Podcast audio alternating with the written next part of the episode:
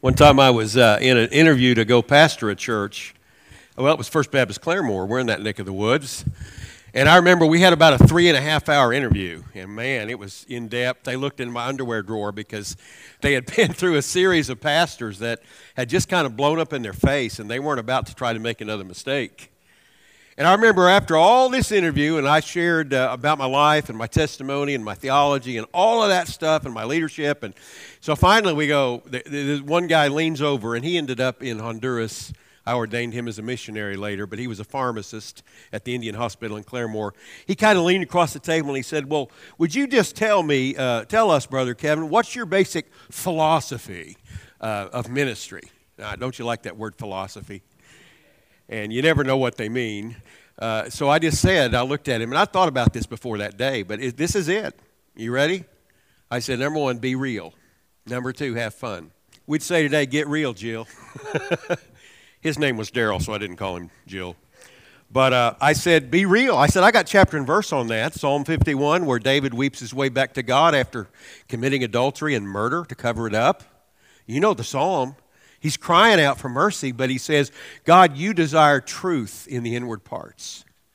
And let God be true, though every man is a liar. And we're all guilty of deceiving ourselves and deceiving others, and we can lie to ourselves about ourselves, but God knows the truth, so you need to be real. Amen? I like what the black preacher said be who you is. If you is who you ain't, you ain't who you is. Amen? This wasn't even in my remarks. You triggered this, okay? I have a hair trigger, so sometimes it goes off. The other thing is have fun. I think we tend to take ourselves too seriously, and we don't take God seriously enough. One of the problems with our culture and our country today is people have stopped laughing at themselves. And they're so worried about being offended and being snowflakes and finding safe places. And it's just insane what is happening uh, with people. And the reason is because we've drifted from God.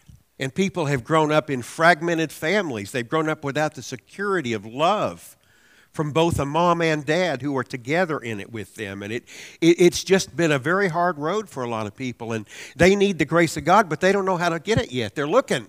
So we live in a great opportunity time to try to share the love, love of God with people. Amen? Amen. The other thing is have fun. David down in that psalm says, uh, Lord, let the bones that you have rejo- broken rejoice. So we may go through some pain, we may go through some correction, kind of setting that stent and getting it right, and we may have to push through some pain for therapy. But when we come out on the other side, we're going to laugh. Amen. Amen. Well, my dear wife Sherry sends her love.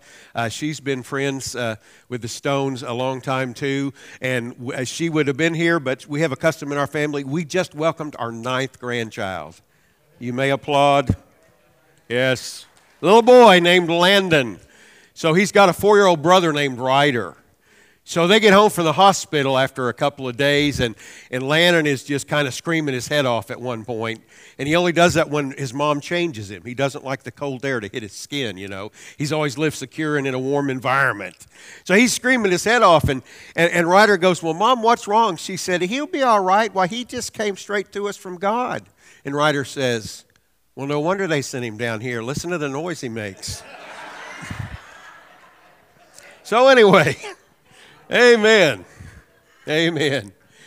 Well, we were scheduled to have this with you last year, and as you know, we had an unusual year, interrupted by the COVID virus, by the uh, all the shutdowns and all the things that have gone on, and all of that kind of looks through the prophetic prism.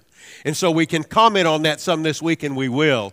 But I kind of want to set the stage this morning and kind of give you a big overview, and I hope excites you.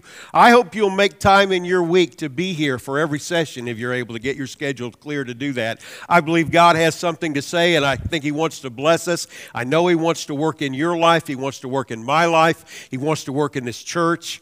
And by looking at the coming of Jesus, it is a great thing. And I want to say, Mike did a really good job setting the table. Amen.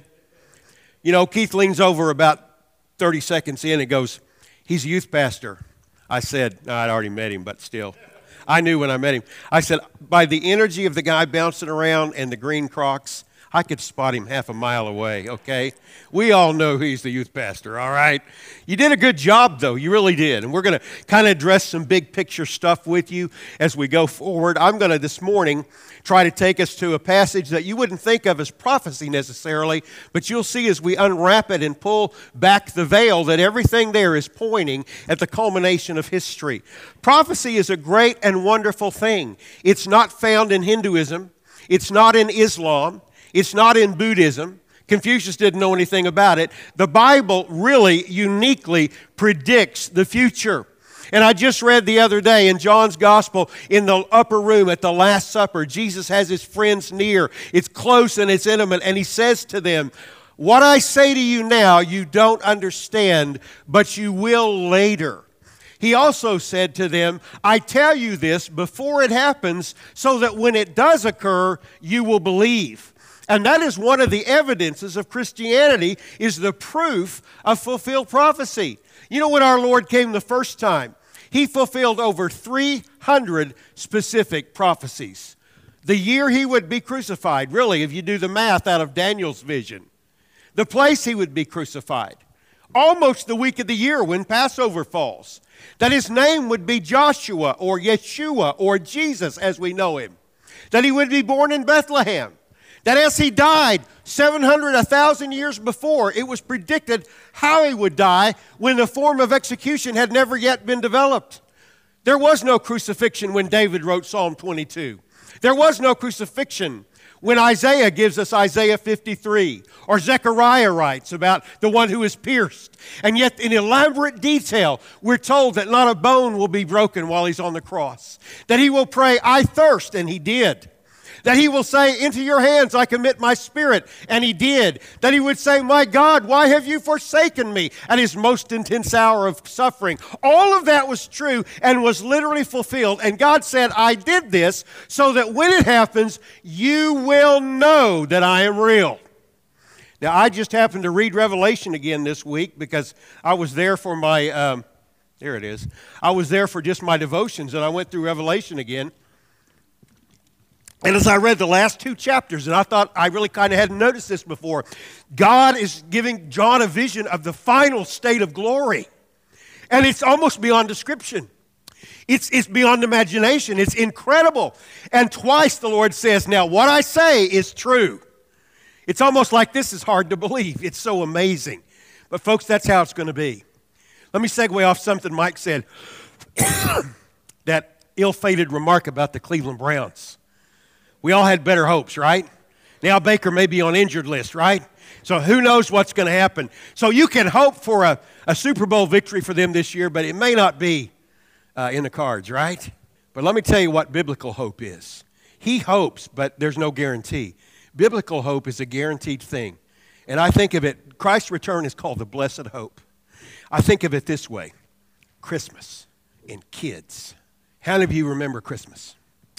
How many of you remember just the anticipation once we get past Thanksgiving, once we get into December, and all the activities and all the parties and all that stuff begins to happen. And what's going on? Those kids, especially when the ones that are enjoying it at the little ages, they are on pins and needles. They can't wait. Their excitement is about to burst.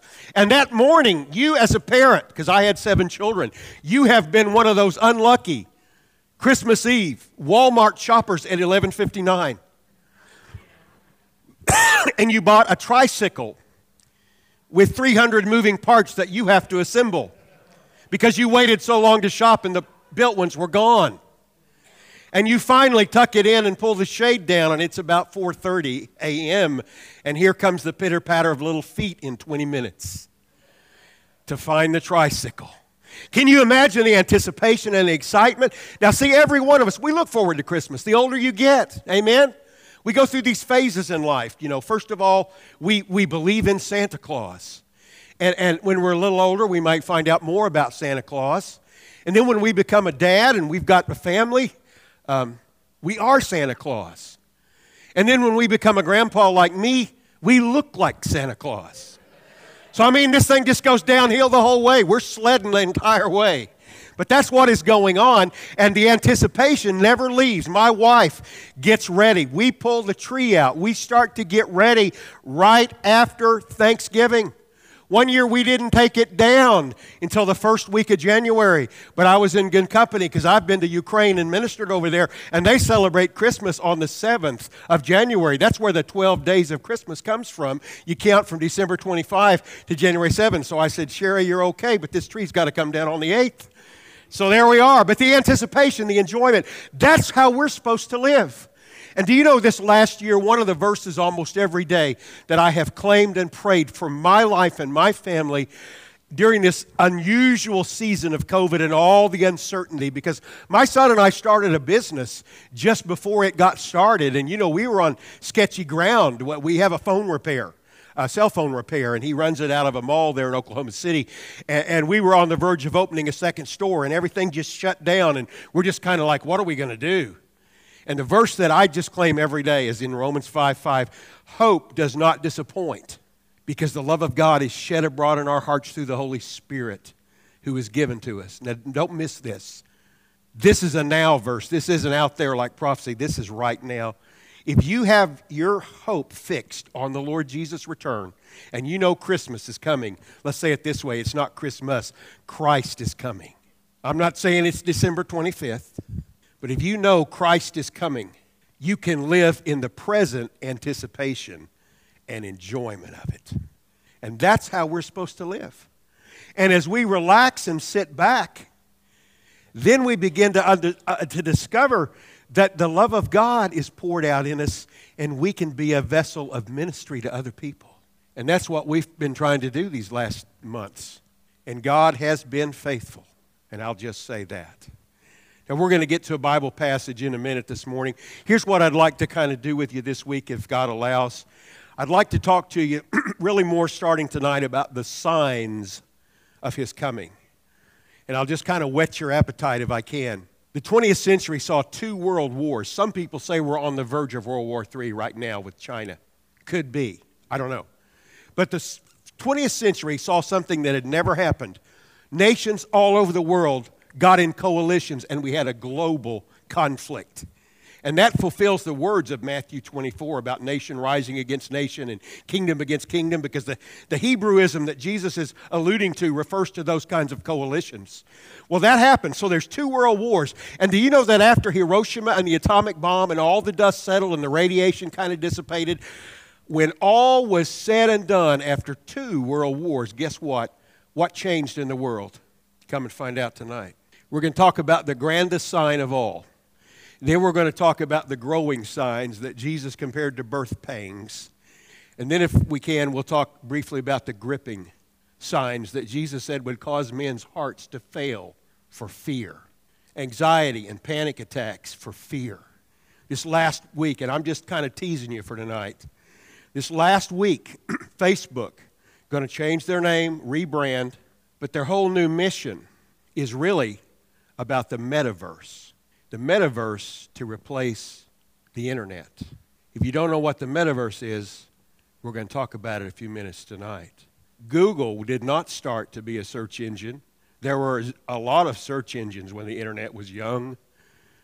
Google rose to primacy because their driving mission statement is to be the first to achieve artificial intelligence.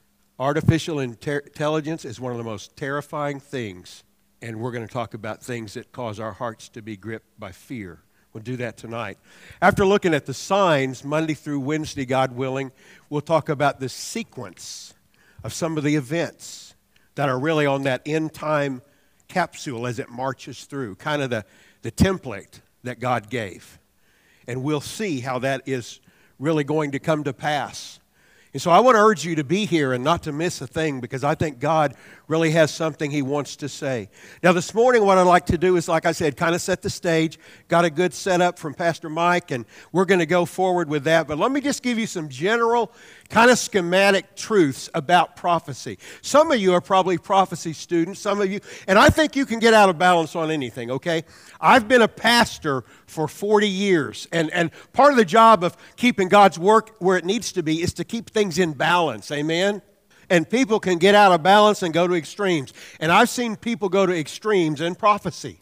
In my own life, I have. I've experienced it, seeing it happen to people that I knew and loved. So from 2014 to 2018, I got to host a, a show called Prophecy in the News. It was a weekly television broadcast, and we did a few uh, short updates in the week of current events as they related to prophecy. And then we'd have a 30 minute show every week that was uh, literally filmed, broadcast around the world to the English speaking areas like Australia and UK, New Zealand, Canada, places like that. But I had the privilege to meet and interview some of the top prophecy scholars of our day and talk with them about the books and the research that they were doing. And we got to host three or four uh, national conferences, and we even had international because we had people coming from overseas to be at those. But I know prophecy, and I know the culture, and I know the crowd. And you can go to seed on anything, you can go out of balance. So it's very important to be scriptural and down the line, okay? So I just want to give you some general truths about prophecy, and then we're going to look at a classic, beautiful illustration uh, of, of really this morning of the whole return of our Lord Jesus, all right? So let me just say this number one, Jesus is, this is number one, Jesus is coming back. Amen? Do you believe that? History demands it, justice demands it, everything is heading toward it. The Bible promises it in the New Testament, prophesies it in the Old Testament. Two thirds of our Bible alludes to the second coming of Christ. There's more about him coming the second time than there is about him coming the first time. That's why the Jewish nation missed him. They were looking for coming number two, thinking it was the only one when he's coming back as a conquering king, and they overlooked him as a suffering servant. So, yes, Jesus is coming back. Live for it, look up, Lift up your heads, your redemption is drawing nigh. Amen. But I want to say just as quickly there's no possible way Jesus is coming back every single Friday night. And I followed all these trends. Amen. I mean, I could take you back. I could talk about when I was at pastoring my first church. Some of you may be old enough to remember there was a book that came out. I was in Muskogee, Oklahoma, and some old boy in Arkansas, whose name I forget, sent out a book all over the nation called 88 Reasons why Jesus is coming in 1988. And they were good reasons. I mean, the guy was, was pretty biblical in a lot of stuff. He missed one main feature. Jesus said, No man knows the day or the hour. And you got to watch when you see a date setter, don't debunk and give up the whole idea of prophecy. You just saw another sign that it's going to happen. Because there are going to be people who try to deceive, who rise up and say, He's here, He's there, He's in the desert. Jesus said that in Matthew 24. So you've actually seen another confirmation when somebody gets it wrong. So 88 reasons, but, but it did some good. I saw some people in my church that were backslid, I mean, past the back row, they were almost out the door. And boy, they were getting worried. They were coming, Pastor, is this true? Could this be? And, you know, I'm not going to miss a good opportunity. I said, Well, we don't know. And that's the truth. We don't know.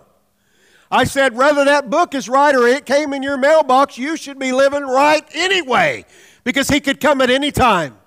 Before I finish this sentence, the sky could open and Jesus could call his people home. So we ought to live like we want to believe that, right? Martin Luther said, Live like Jesus died yesterday, rose this morning, and is coming again tonight. And that's how a believer needs to live, looking up for our blessed hope and the appearing of our Lord and Savior Jesus Christ. So he's not coming every Friday. Couple of illustrations. This is October 24th. It was October 22nd in 1844. That's been a while. All right. The, the people in the United States, a date had been set, and Christ was said that he would return October 22nd. Now, that sounds like ancient history to us, but it wasn't that long ago in the grand scheme. And all across America since about 1832, there had been this move of God called the Second Great Awakening. If you've never heard of that, it followed the First Great Awakening, all right? Pretty clever of them, huh? Anyway, Second Great Awakening, great work of God, great move of God. New York, Boston, all of New England, great turns to Christ. God used an evangelist named Charles Finney who had been a legal mind, and he came to Christ convinced of the reality when he confronted and examined the truth for Jesus' resurrection. Finney began to preach, and when he would go, he sent two men ahead of him, and they would rent a little basement or cellar room and just saturate a town in prayer for a month.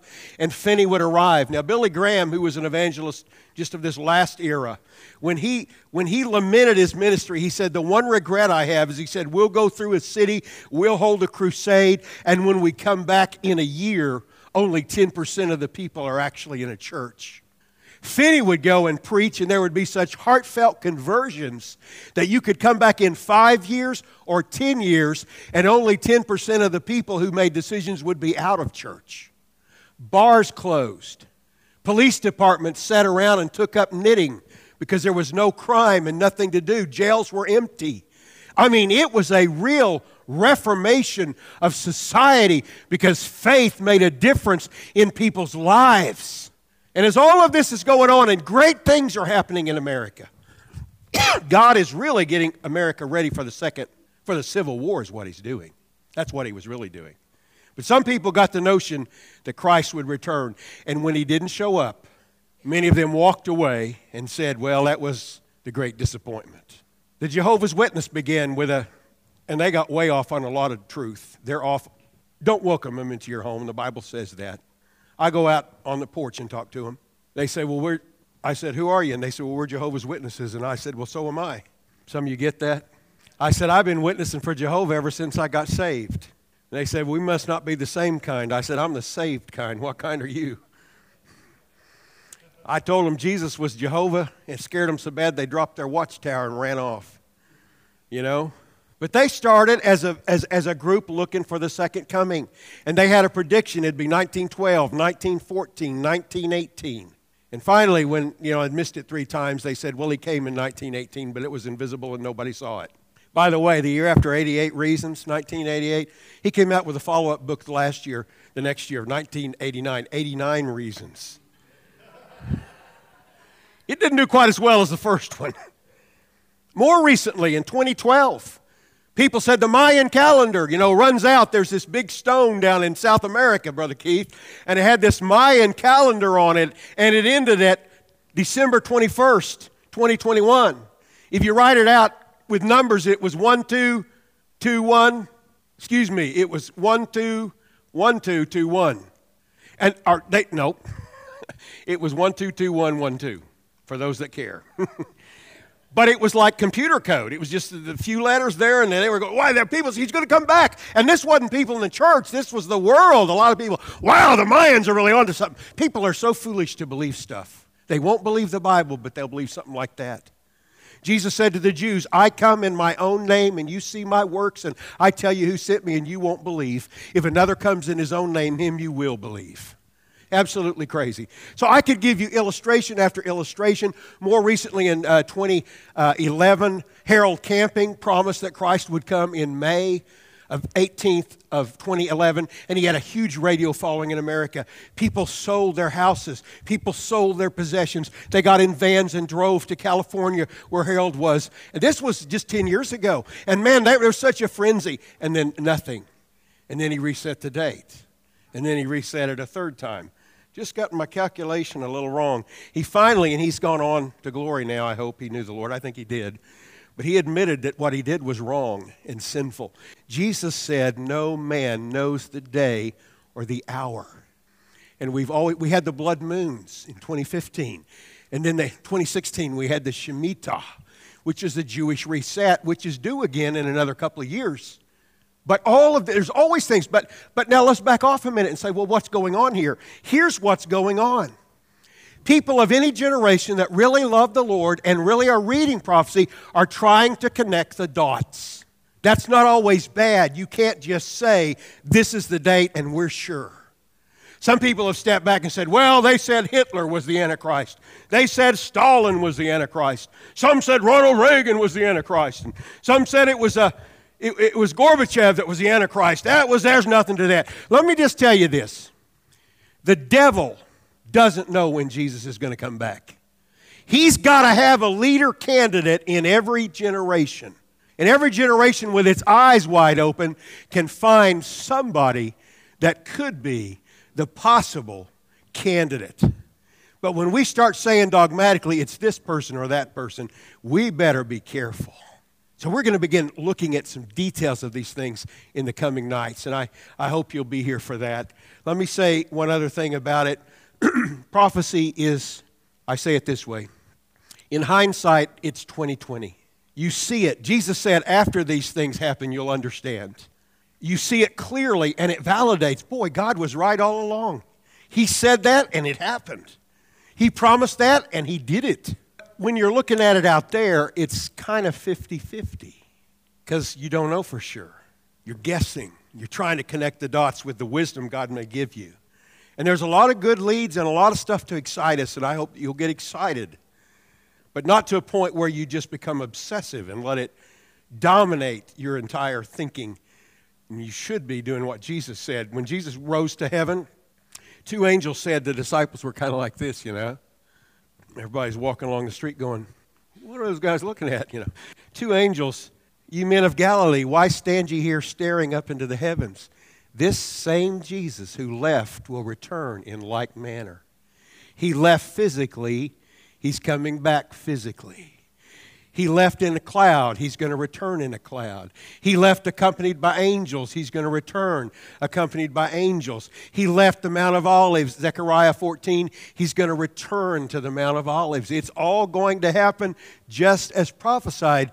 But they said to him, Why stand gazing? And Jesus had told them, Your job now is to go into all the world and make disciples. You'll receive power and be my witnesses in Jerusalem, Judea, Samaria, and the uttermost parts of the earth. So that's where our concern needs to be to be sharing what Christ has done in our life, telling your story, pointing people to the truth of God's word so that they can find him and be ready. Because when he does come, there will be people left behind. I want to take you right now to Matthew 17, and uh, we're going to look briefly. And you got to realize, bear with me this week, I'm actually giving you about 10 different studies, and I have five sessions, okay? So I'm just trying to, to, to give you more than you probably can digest and not take all your time with it. But I'd rather you leave wanting more than you be going, when is this guy going to wind down? All right? Amen. Did you ever hear somebody cram a 10 minute sermon into 30 minutes? it's not a pretty sight, all right? So we're going to go to Matthew 17. I dare say you're familiar with this passage. I dare say you've read it, but we're going to actually maybe see it with a, maybe some new eyes today, and that'll be a good thing. By the way, let me just say this when you read the Bible. This is so important. God's Word has one interpretation. The Bible says in 2 Peter that no prophecy of Scripture is of private interpretation. There is only one right interpretation of the doctrines and the truth of the Word of God. But there are different applications of that truth. Here's what I mean. Let me give you a real clear example. I'm told to honor my father. Okay, when I was five, that meant no back talk and make my bed and do what he said. Amen? When I was 14, that meant that I do good in school and and kind of follow his advice and, and honor his name when I acted out in public when I was seen, that I honor the family name. When I was 21 and left home, it meant that I carried that name and that memory and that I still honored him at his birthdays and called him weekly and maintained my relationship with him. When I became a man and had children, I honored him as my father so that my children could see that. When my dad went into his later life and got Alzheimer's, I honored him in a very different way. But it was important that he know that we loved him and that we were there with him. And that's how I showed honor. And today, Dad's in heaven and has been for 20 years. But I honor him as I remember him even this moment. And as I go and, and bring flowers or, or memorials to his graveside, and as we cherish him at, at our family gatherings, I still honor my father. That never changed, but the way it expressed and applied change. Here's what I want to say about God's Word to you God's Word has a plain meaning. Everybody should get it. It's clear, it means what it says, it says what it means. But God's Word also has a practical meaning, and that's what I just illustrated. At different seasons and times in your life, what the Bible directs you will, will apply, just like I showed with my dad. There'll be, a, there'll be a practical meaning for the hour you read it. Then sometimes there's a personal meaning. I mean, God will just speak to you out of a scripture, and you can go to the history and the context and get lost in all that, but that scripture just grabs your heart. And the Spirit is saying, This is a promise I'm making you. And that's a personal. And then there's usually, in many passages, there's a prophetic meaning. And it's really pretty plain once you look, when you're looking for it. It's not hidden. But there's a prophetic meaning to many things in Scripture. And when you read the Old Testament, especially, you'll go, Where have I seen this before? And so much of it is a type or a picture of Jesus when he comes. Well, we're going to read Matthew 17, eight verses to me. Put the scriptures up there. Ta-da! There we go. Now, after six days, Jesus took Peter, James, and John, his brother, led them up on a high mountain by themselves, and he was transfigured before them.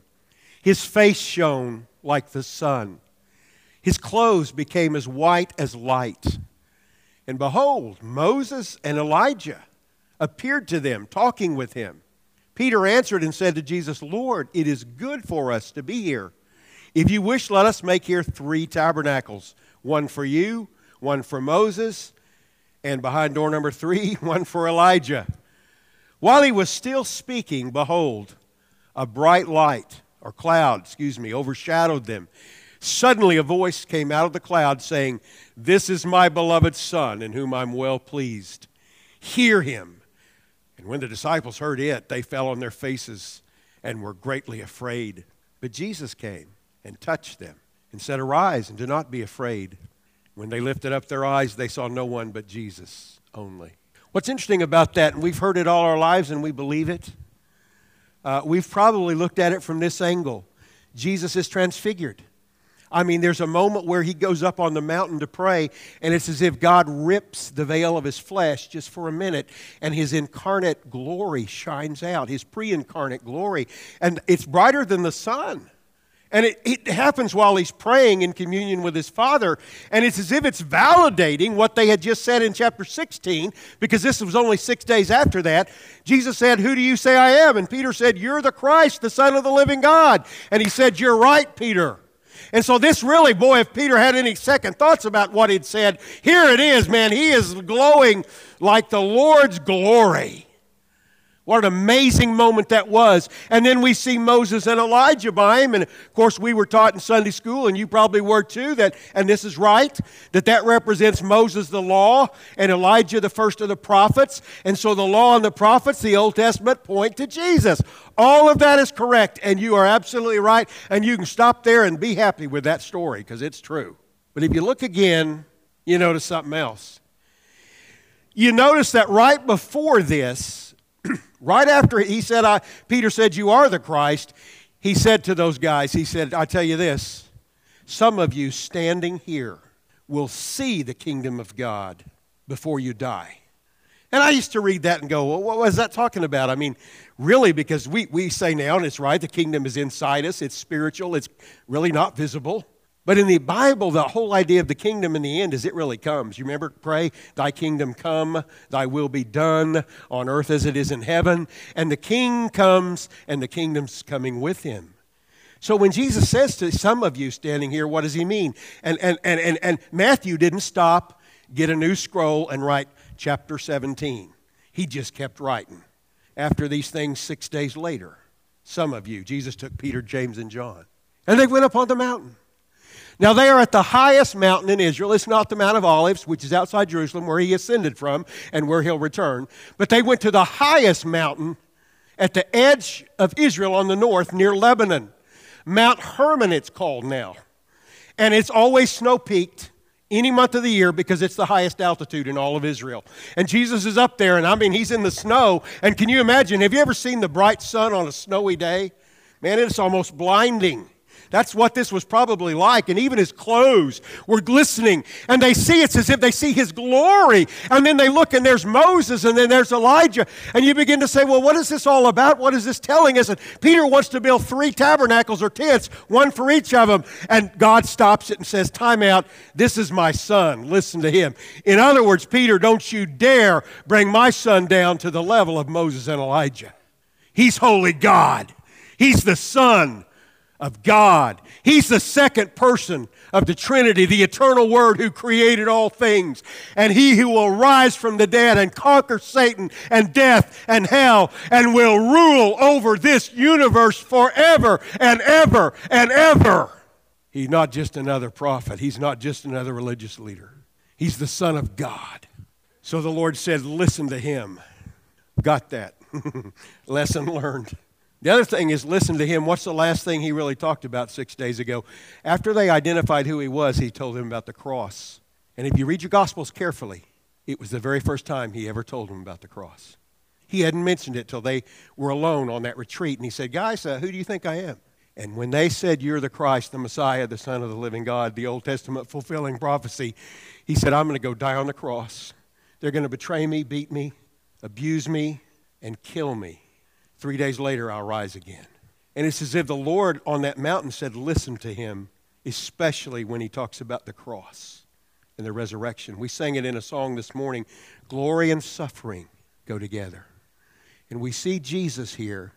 And when he comes back, he's going to come back like transfiguration. He's not going to come back in sandals and a white robe, weighing all of 130 pounds, dripping wet looking like his best friend died, like he often does in these movies. Return with his face shining like the sun. He's going to return to crush and trample Satan underfoot.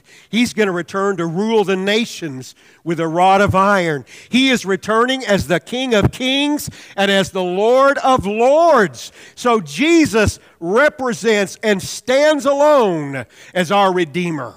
But I want to look at Moses and then Elijah just quickly.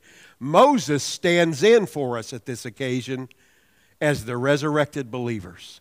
You say, well, what do you mean? Well, the Bible says when Jesus does return the second time, guess what's going to happen? There's going to be suddenly the shout, the voice of the archangel, the trumpet of God, and the dead in Christ will rise first. Then we who are alive and remain will be caught up. That's that word rapture. To meet them in the air, and together we'll all be with the Lord. I don't know the day or hour. We get in trouble setting the date and circling it on our calendar. But when He comes, there'll be a shout, there'll be the voice of the archangel, the trump of God will blow, and that graves are going to open up all over the world. Those that believe and know Him are going to come out of those graves alive, and their spirit returns into that body, and they're animated and rise up. And then we that are in that generation, generation, if we're still living, we're going to overcome gravity and just ascend with them. And our body will be transformed in a moment, in the twinkling of an eye, and there we will be together with the Lord. Okay, well, how did Moses die? Well, I'm glad you asked that question. There's a little shroud of mystery around it. He goes up on the mountain because God says it's your time. This is in uh, Deuteronomy 32 and 3 and 4. He goes up on the mountain and he dies, and the Bible says that, that God buried him. The Jews weren't allowed to go up there. You know, if they had, they would have buried him. And where had they just come from? Egypt. What did they do there with dead bodies? Embalmed them. They would have embalmed Moses' body, and they might have ended up trying to worship him.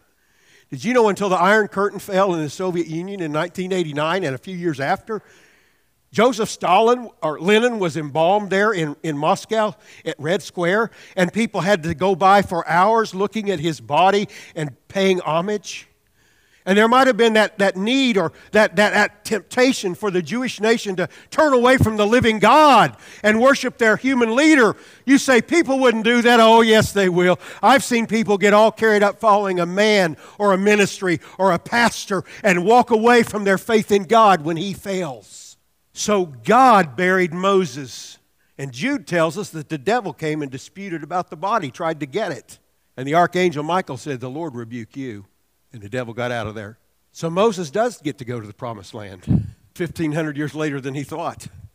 And he's standing there on Mount Hermon. And there he is. Now, I don't know if he doesn't have his final resurrected body because he'll be a part of the general resurrection with all of us, but God gave him some kind of temporary uh, body for that occasion and for that day, and there he was. And he represents the resurrected believers. If you know Christ and you go out of this world, it ain't over. Your spirit is with God, and your body will be raised incorruptible. And your spirit will reunite in that body. And I'll speculate on this maybe one night this week. I, we don't know. We're speculating. But we will be fit. We will be healthy. We will be our best. And we may be in the prime of life. Jesus was 33 when he was resurrected. So we may be about that stage. And all the teenagers said, Ooh, that's old. But anyway. Let's look at Elijah just a moment. Elijah, what does he do? He represents the raptured believers. How did Elijah depart this world? He was caught up in a chariot of fire.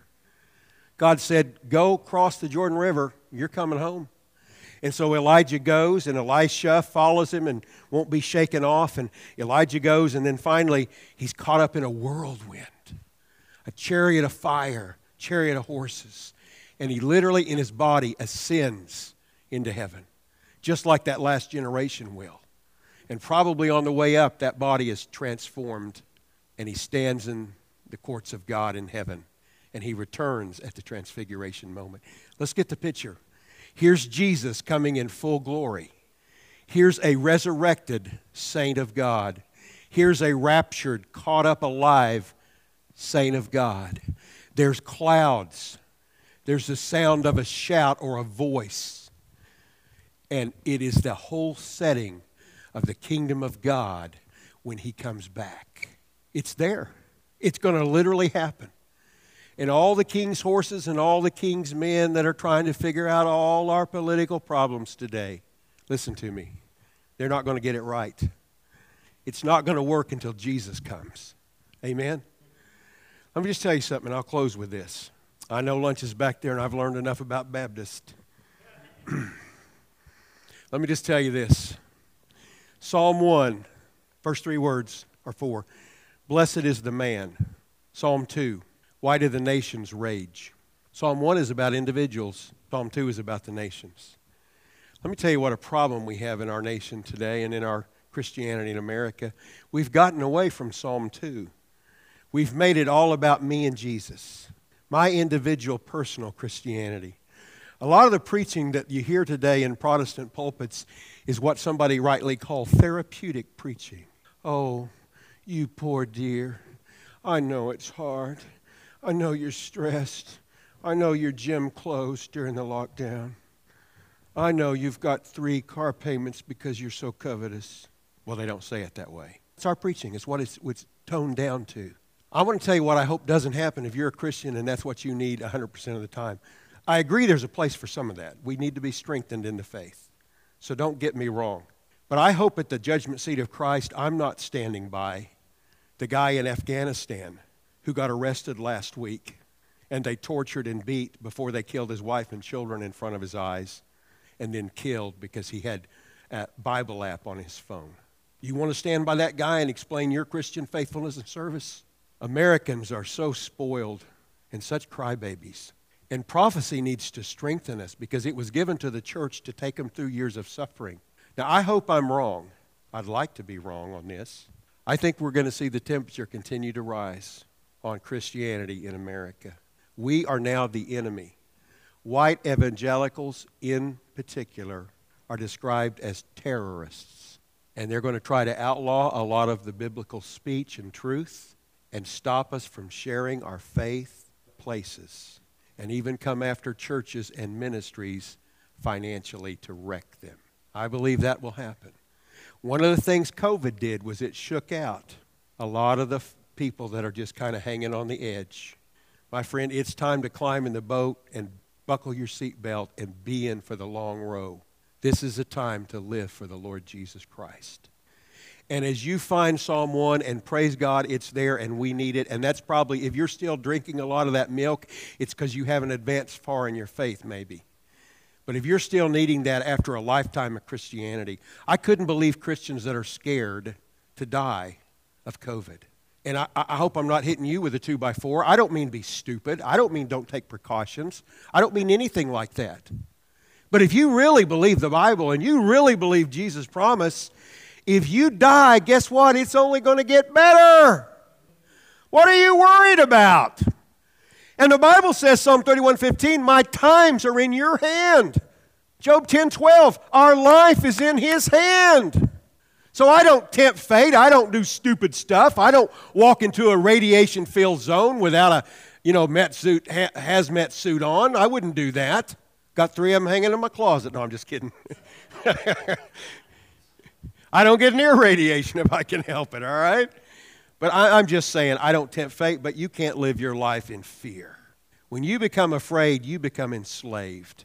And I want to tell you, if you're a Christian, the only power the devil has over a believer is the power of a lie he can get you to believe. You stand on the truth. You know what you know, you know why you know it, and you know who you know. And you'll be fine. So let's move from Psalm 1 to Psalm 2 and begin to discover that the nations and the kings of this earth are taking counsel together. They're actually conspiring. That's what that word means against the Lord and his Christ. And God doesn't wring his hands and worry, Psalm 2. He laughs. And he says, Do as you will, I will install my king, Jesus, on my holy hill, Jerusalem. Jesus is coming back. You can be sure of it. And we need to be ready and expectant. And I pray you are. I pray in your heart that you've made peace with God, that you've accepted Christ not in a formal, just outward way, but in an inner reality of your heart. And if you haven't, I hope you'll do it before we walk out of this room right now. And I pray that you'll be burdened enough to realize our family, our friends, our neighbors who don't know Him. Part of the book is about the end for the damned, and that's a Bible word, damned. They are doomed and lost and separated from God forever. And you talk about being broken, they're broken for good. People that don't know Him, that's where they're going to be. So let's be on our mission. Amen. Let's pray. Father, we thank you for this time today, and we pray that you would energize in us by your Spirit just a work and a conviction in our heart that would excite us and ignite us, that we'd be on fire with your truth and your Spirit. I pray, Lord, that this church could just Lord, sense a new horizon as they begin to realize again the great blessing and the hope. And thank you that Pastor is teaching through Revelation uh, on the midweek service. And I pray you'd continue to just fuel the flames in our heart, Lord, that we would be looking up and expecting, but also with another eye on this lost world, that we'll be sharing and giving and loving those who need to know you. Thank you, Lord. Just a moment with our heads bowed. If you're here today and in your heart there's any uncertainty at all about your relationship with the Lord, I just want to say God doesn't want you to have that uncertainty. God wants you to have an assurance. God wants you to know that when your last heartbeat happens, you're going to come into His presence. Why do I know that? Because He said so. He said, I've written these things in the Bible that you may know that you have eternal life. And God wants you to have it and know it. If you're not clear about that, I don't want you to to just say, well, I'll figure that out later. You may not have later. Just surrender to the Lord this morning. Open your heart right now and say, Dear Jesus, I'm giving all of myself to you. I want to follow you. I want to know you. I don't want to just be a halfway follower. I want to mean it with all I am. So, Lord, forgive my sin and receive me today. I thank you. And if, if that's your prayer, I'm going to give you an opportunity to just make a confession of it in a minute by sharing what the Lord did in your life. So, someone else may be here this morning and you know you're a believer, you love the Lord, but you've grown a little cold. He says we leave our first love. He says some love grows cold, and that's through unbelief and sin. And maybe today you just need to come back to the fire and warm up. And, and you've been a distance from the Lord, and He's wanting you to walk close to Him, and you need to return today and say, Lord, I'm sorry. I strayed. I, I got far off. And Lord, I want to come home with, with all my being to walk with you every day. That's an important decision as well. That's an important moment in your life as you find and walk with Christ in all his fullness. And someone may be here today and you want to be a part of this church family. You know, God's brought you here and you've met people and you feel this is where you need to belong for any of these reasons, what we're going to do is stand and sing a hymn of invitation. This is your invitation from the church and from the Lord to let God have his way in your life. And I just ask you uh, to just quietly, uh, as we stand and begin to sing, just slip out into an aisle and come meet Pastor here at the front and, and tell him why the Lord's bringing you today and what's on your heart. And we'll rejoice with you, and this church will love you and help you every way they know how. Let's stand to our feet.